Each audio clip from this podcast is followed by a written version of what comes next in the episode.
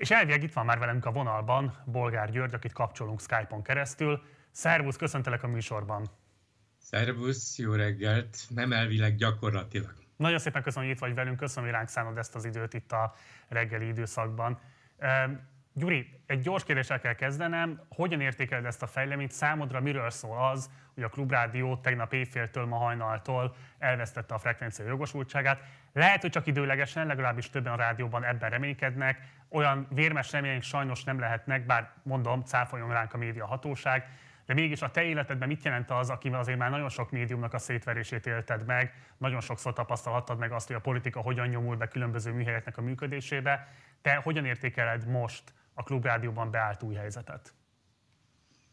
Hát úgy értékelem, hogy nyilvánvalóan kevesebb emberhez fogunk szólni. Ez szomorú nekünk is személyesen, és szomorú a magyar társadalomnak is, amelyiknek egy lehetőséggel kevesebb marad. Nem azt jelenti tényleg, hogy meghalunk, nem azt jelenti, hogy ha valaki nagyon akar, akkor nem tud minket hallgatni, és nem ér el. Igen, e pillanatban is körülbelül 20 ezeren hallgatják online a Klubrádió adását. Nagyon szép, azt hiszem heti lapok például büszkék lennének ilyen számokra, de akár még reggeli tévéműsorok is, nem tudom pontosan mekkora az ő mérőszámuk, de reggelenként talán egy tévéműsor se ér el sokkal több nézőt, mint amennyit mi most. Úgyhogy nem haltunk meg, de azért ez egy nagy csapás. Gyakorlati is, meg szimbolikus is.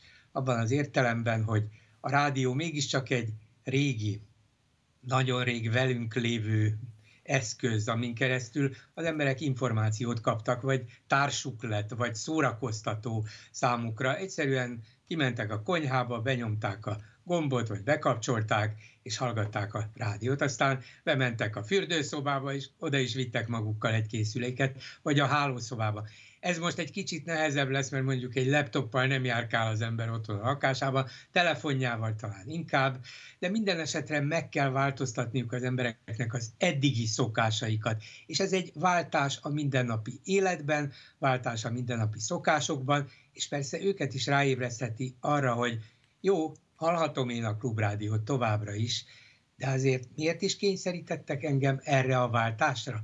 Nem kértem, csak megpróbálok alkalmazkodni, úgyhogy ez a váltás pedig azt jelenti, hogy a kormány lecsap mindenre, amire tud, nem katonákat és rendőröket küld például egy szerkesztőség, vagy mostantól fideszes megőrzésre átvettük, hanem, tehát nem mint egy katonai unta cselekszik, hanem egy olyan hatalomként, amelyik minden alkalmat kihasznál, vagy anyagilag zsarolja meg a különböző független orgánumokat, és térdre kényszeríti őket, és aztán oda jön hirtelen egy megmentő, és átveszi, de az már a Fidesz közelében van, vagy kihasználja a jogi kiskapukat, mint például itt a Klubrádió esetében, és azonnal lecsap. Úgyhogy folyamatos, szisztematikus megfojtása zajlik a média szabadságnak. Ez történt ma nulla órától. Gyuri, ugye nincs most lehetőségünk enciklopédikus mélységben elmélyedni a te újságíró életművedben, holott egyébként rendkívül izgalmas és rendkívül fordulatos pálya a tiéd. Itt is szeretném jelezni egyébként, hogy valamikor majd gyere el hozzánk egy rendes, átfogó életút interjúra, mert szerintem rendkívül fontos tanulságokkal Jézusom, szolgálna. ez az életút, ez nagyon riasztóan hangzik. Na jó. De nem, szerintem semmi riasztó nincsen benne. De most ugye szűken véve a klubrádiós időszakodra kell koncentrálnunk, úgyhogy kérlek röviden meséld el, hogy mikor jelent meg a te életedben a klubrádió, mióta vagy jelen a csatornán, a rádióadón, és hogy pontosan mit jelentett a te életedben az a fordulat, hogy beálltál klubrádiósnak. 2002. januárjában, amikor még a Kossuth Rádióban dolgoztam, és a Beszéljük meg című műsort csináltam, akkor gyakorlatilag kikényszerítettek onnét, mondhatnám, hogy kirúgtak, de elvették a műsoromat, ellehetetlenítettek, úgyhogy nem volt mit tennem, illetve volt mit tennem, mert elmehettem az éppen akkor néhány héttel korábban megalakult klubrádióhoz, és ők persze nagyon örültek annak, hogy egy az országban már jól ismert műsort és műsorvezetőt vehettek át. Úgyhogy míg a Kossuth Rádióban 2002 elejéig hetente kétszer egy órában ment ez a műsor, és valóban óriási hallgatottsággal. Onnantól kezdve a klubrádióban minden hétköznap naponta két órán át, úgyhogy számomra is új helyzet volt, és egyszer csak egy másik közösségben és közönségben találtam magam. Nagyon sokan követtek akkor engem a Kossuth Rádióból a Klubrádióba. Ez azért mindenki számára megnyugtató volt. A Klubrádió tulajdonosai, munkatársai részéről is, meg a hallgatók részéről is, hogy lám nem szűnt meg a műsor, csak akkor is átalakult, és hát valószínűleg persze kisebb közönség számára, mert akkor sem volt a klubrádió országos, de mégiscsak létezik és hallható. Ez volt a kezdet. Van egy ilyen nagyon fontos dilemma, amiben szeretném, hogy elmondanád a véleményedet, hogy az álláspontodat, mert kifejezetten érdekelne. Ugye a veled szemben kritikusok azt szokták felvetni, hogy hát a műsorod az egy ilyen ellenzéki belteri, ahol igazából csak megerősítődnek emberek a saját véleményükben, és nem kerülnek semmilyen módon sem szembe esetleg alternatív nézetekkel, ami kiengedni őket abból a ö, akolból, amelyben így benne vannak tartva. A veled szimpatizálók pedig azt mondják el, hogy igenis fontosak azok a műsorok, amelyek az állandóságérzetet, a biztonságérzetet adják meg, amelyek azt erősítik a hallgatókban, hogy nincsenek egyedül a véleményükkel, hogy szabadon meg lehet élni a kormányzattal szembeni kritikus álláspontjukat. Te hogyan gondolsz saját magadra, hogyan látod a te saját funkciódat, és ez azért is nagyon fontos nyilvánvalóan, hiszen te egy önálló intézmény vagy, a klubrádiónak ilyen szempontból talán a legerősebb rendje. Te hogyan gondolsz a saját szerepedre a klubrádión belül? Az a pillanat, amire te emlékeztettél most, hogy 2002. januárjában átjöttem, át kellett jönnöm a klubrádióhoz, ez egy nagy váltást okozott a műsor készítési szokásaimban és sztenderdjeimben is. Azért a klubrádió, vagy a Kossuth Rádió formailag még mindig, gyakorlatilag már nagyon kevéssé, 2002-ben is, az első Orbán kormány idején is, azért közszolgálati rádió volt, és én úgy igyekeztem műsort csinálni, hogy az én véleményem ne igazán legyen kiérezhető a beszélgetésekben a hallgatókkal. És igyekeztem mindig moderálni, akár innét, akár onnét jött a vélemény, nem azért, hogy na, fogja vissza magát, kedves uram vagy asszonyom, hanem amikor például valaki túlzásokba esett, nem tényszerűen érvelt, akkor próbáltam kiegyenesíteni a dolgot. Ezt megpróbáltam folytatni a klubrádiónál is, ugyanezzel az elkötelezettséggel, amit én jónak tartok természetesen, de kiderült néhány hét alatt, hogy azok a hallgatók, akik engem oda követtek, azt várják el, hogy természetesen érzelmi és értelmi okokból a Fidesz kormány ellen foglaljak állást, de ők mindenképpen is egyértelműen és határozottan elítélték hát azt is, hogy engem elkergettek a Kossuth Rádióból, meg azt is, hogy milyen ország lett az, az, az alatt a négy év alatt, és az Orbán kormány mennyire igyekezett rányomni mindenre a bélyegét, a hatalmát, mindenét, és nagyon erősen kormánykritikusak voltak a hallgatók, és egy idő után azt kellett észrevennem, hogy ez természetesen klubrádió már nem is volt hivatalosan egy közszolgálati rádió, hanem egy kereskedelmi rádió volt, hogy ehhez nekem alkalmazkodnom kell, különben hülyén nézek ki a saját hallgatóim előtt. Hát nem játszhatom el ugyanazt a teljesen pártatlan szerepet, amit egyébként magam sem gondolok belül komolyan, mert megvolt a magam kritikus véleménye Orbánékkal szemben, a saját sorsomból is ez következik, és a hallgatók sorsából is ez következik, tehát alkalmazkodtam az ő véleményükhöz. Nem azt jelenti, hogy teljesen átvettem, nem azt jelenti, hogy még őket külön ösztönöztem, buzdítottam, hogy csak még keményebben Orbánék ellen, hanem vissza kellett vennem ebből a moderáló és mindig mindenáron kiegyensúlyozni kívánó műsorvezetői attitűdből, tehát közeledtem a hallgatóimhoz. És ez máig így van, de azért az elmúlt 19 év alatt olyan fajta műsor alakult ki ebből a beszéljük meg, megbeszéljükből, hogy bár természetesen a mi hallgatóink alapból erősen kormánykritikusak, néha még akár totálisan is, még a legkisebb engedményt se hajlandók tenni.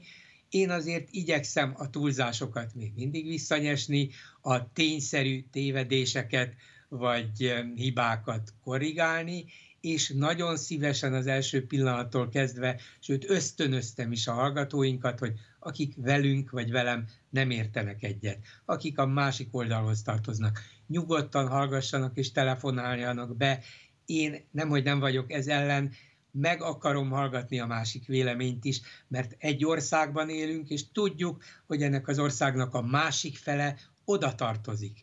És akármi lesz a következő választáson, akármennyire nyer az ellenzék, és reméljük, hogy nyer, akkor is együtt kell működni, együtt kell élnünk azokkal az emberekkel, akik most esetleg a mi halálunkat kívánják.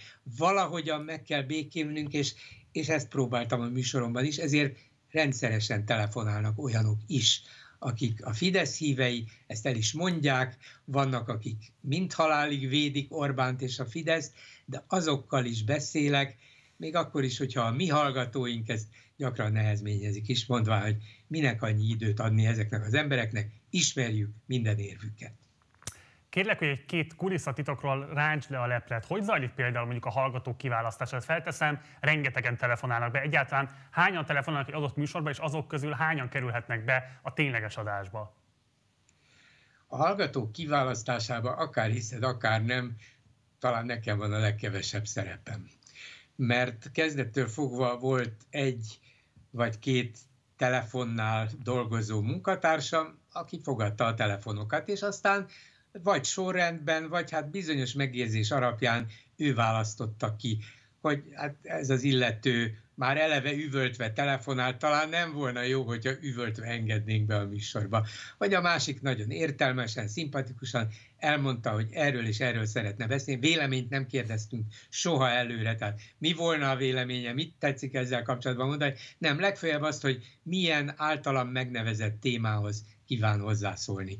És mivel úgy indult ez a műsor a Kossuth Rádióban is, hogy visszahívtuk a hallgatót, azért, hogy ne kelljen neki mondjuk a várakozásért pénzt fizetnie, ne kelljen a telefonköltséget eh, nekiállnia, ezért ez egy válogatási lehetőség. Tehát ha valaki például alig érthető hangon beszél, és, és nehéz lenne őt például a rádióban követni, vagy üvölt és teljesen ki van kelve magából, akkor valószínűleg nem engedi be a munkatársam, de én ezt sem tudom, én készen kapom, és kaptam mindig a stúdióban azt, akit a kollégáim, munkatársaim nem kiválasztottak. De mekkora a merítés? Tehát hány ember közül választotok? Kérlek? Hogy mekkora a merítés?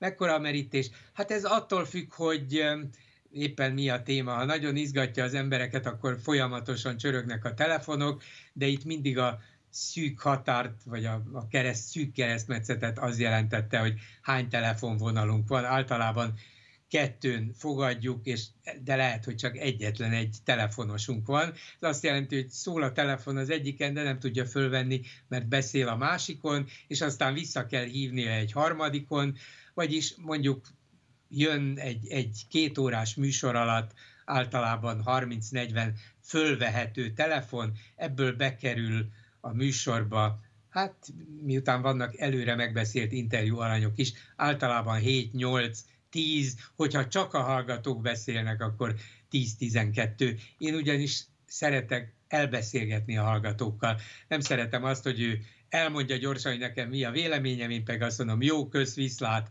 beszélni szeretnék, beszélgetni szeretnék. Ha ő mond valamit, szeretnék rákérdezni, vagy tovább kérdezni, vagy akár vitatkozni vele. Szóval ezek beszélgetések normális emberek között, nem pedig politikai nyilatkozatok sora. Többször beszéltük itt az adásban az előző vendégeimmel arról, hogy milyen módon hiányzik a magyar sajtószakmából a szolidaritás, illetve az érdekvédelem, az önszerveződés. Ugye te nagy idők nagy tanúja vagy, már az első médiaháborút is megélted, aztán a következő médiaháborúkat is, egészen aztán a 2010 utáni térfoglalási, hogy mondjam, dömpingig bezárólag. Mm, mit gondolsz, miért van az, hogy a rendszerváltás utáni Magyarországon, amikor egyébként lehetőségében a magyar sajtószakmának nagyjából minden adott volt ahhoz, hogy önszerveződést gyakorolhasson, tehát volt gyülekezési joga, volt társulási jogosultsága, és így tovább, és így tovább. Tehát elviekben a körülmények adottak lettek volna ahhoz, hogy létrejön egy nagyon erőteljes sajtószakszervezet, vagy létrejöjjenek másfajta érdekvédelmi csoportosulások, hogy ez igazából elmaradt, és a mai napig nincs, és egyre égetőbb a hiánya, bár nyilván nem csak most vált égetővé, hanem égető volt ez már a rendszerváltás pillanatában is. De hogy, azt, de hogy szerinted mi a megfejtésed, miért maradt ez el mindmáig? Szerintem az újságíró szakma, mondjuk így, már akkor is nagyon megosztott volt, amikor látszólag teljesen homogén volt a rendszerváltás előtt. Hiszen akkor pártállam volt, egyfajta tulajdonban lévő média, és lényegében hát formálisan azt kellett mondani, sugározni, írni, amit a párt hát legalábbis megengedett. De azért, mint tudjuk, már akkor is a 60-as évek végétől, 70-es, 80-as években is volt különböző hang, másfajta vélemény, és másfajta orgánumok. És voltak olyanok, akik azon a bizonyos egypártrendszeren belül is igyekeztek mást, alternatívákat, több szabadságot, több demokráciát sugalni, kérni, javasolni, vagy erről szóló riportokat, írásokat közölni, vagy műsorokat készíteni. És ez nagyon világos volt annak idején a Magyar Rádióban is, hogy vannak nevezzük őket mondjuk reformereknek, akik szerették volna ezt a rendszert átalakítani az akkori lehetőségeken belül, szabadabban írni, beszélni, és több szabadságot mutatni a hallgatóiknak, nézőiknek, olvasóiknak, és voltak olyanok, akik a párt álláspontját igyekeztek követni, ha törik, ha szakad, és azt megkövetelni a többiektől is. Ez az, ez egy belső, de éles szembenállás volt, gyakorlatilag az egypártrendszeren belül is, a homogén médiarendszeren belül. Amikor megváltozott a helyzet, lényegében ugyanez világossá és egyértelművé vált.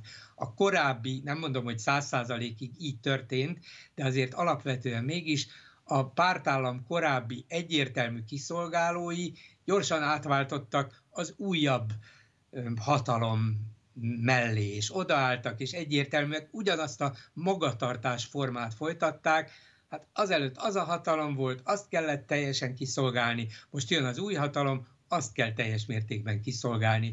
És azok, akik a korábbi egypártrendszerben újságíróként dolgoztak, és úgy érezték, hogy ki kell törni a szorításból, és meg kell találni a réseket, repedéseket, tágítani kell azokat, a szólásszabadságot növelni, azok itt is úgy gondolták, hát végre itt a szabadság. Hát akkor lehet mondani, lehet véleményt nyilvánítani, lehet másképp gondolkodni, lehet megmutatni a vélemények és a tények sokféleségét, és nem kiszolgálni egy rendszert. Tehát éppen ez a lényeg, ez történt, végre szabadok vagyunk. Ez a szembenállás 1990-től lényegében ugyanilyen maradt, és ezért nem vált egységesi a sajtószakma, még a saját önérdekéből sem, mert a társaság egyik fele azt gondolta, hogy neki most az új rendszerben ki kell szolgálnia az új hatalmat. Aztán mindenki lényegében úgy maradt. De ezt akarom kérdezni, hogy rendben a rendszerváltásnak ez egy leírása, de a rendszerváltástól kezdődően azért jöttek be új generációk is. Ti is nyilván, hogyan, ti is szereztetek új benyomásokat, értettiteket új élmények, létrejött egy csomó az államtól független médiavállalkozás, civil alapon vagy kereskedelmi alapon, teljesen mindegy és ezek sem tudtak igazából semmilyen módon sem indukálni új dinamikákat az érdekvédelem, az önvédelem szempontjából. Szerinted ez miért történt így? Részben valószínűleg azért, mert ezek az új nemzedékek, az újabb fiatal újságírók már egy olyan struktúrába érkeztek bele, ahol egyrészt látták a régieket egymással harcolni, nem volt nekik szimpatikus, nem szerették. Valószínűleg utálták, azt mondták magukban, vagy talán nem csak magukban, ezt meghaladjuk, ezt túllépjük, ezek, ezek régiek, még esetleg nem olyan öregek is. És nem szerveződtek saját maguk, hanem inkább a saját önálló egyéni útjukat járták, nem szerveződtek igazán egységekbe, sem az orgánumoknál, sem pedig újságíróként valamilyen újságíró szervezetbe, hanem azt mondták, hogy hát ez az egész nekem nem tetszik, ettől egy kicsikét undorodom is, vagy távol tartom magamat, megtalálom én majd az útját az egyéni szabadságnak újságíróként. És soha nem szerveződtek, hanem inkább magukra maradtak, és abban az, azokban az időkben sem, amikor mindenki már érezhette magát a létében, újságírói létében fenyegetve, sem találtak egymásra. Te saját magad soha nem érezted arra indítatva saját magadat, hogy éli rá egy ilyesfajta szerveződésnek? Tehát nem volt benned soha érdekvédelmi vagy szakszervezet is vér? nem, valószínűleg én nem vagyok az a vezető típus, aki, uh-huh. és főleg nem szervező típus valószínűleg rossz szervező vagyok.